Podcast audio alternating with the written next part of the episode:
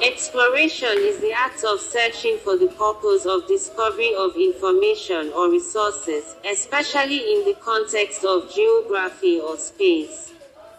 Rather than research and development that is usually not centered on earth sciences or astronomy, citation needed exploration occurs in all non-sessile animal species, including humans.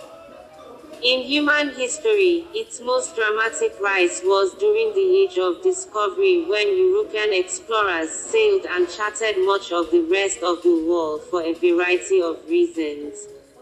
Since then, major explorations after the Age of Discovery have occurred for reasons mostly aimed at information discovery. Exploration, like science more generally, Particularly its understanding and use has been critically discussed as historically being framed and used.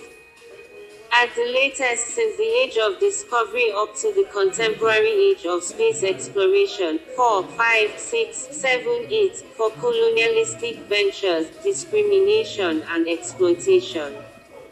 By reinvigorating concepts such as the frontier, as in frontierism, and manifest destiny.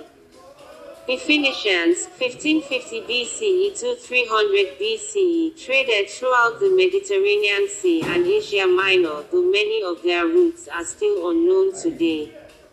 The presence of tin in some Phoenician artifacts suggests that they may have traveled to Britain.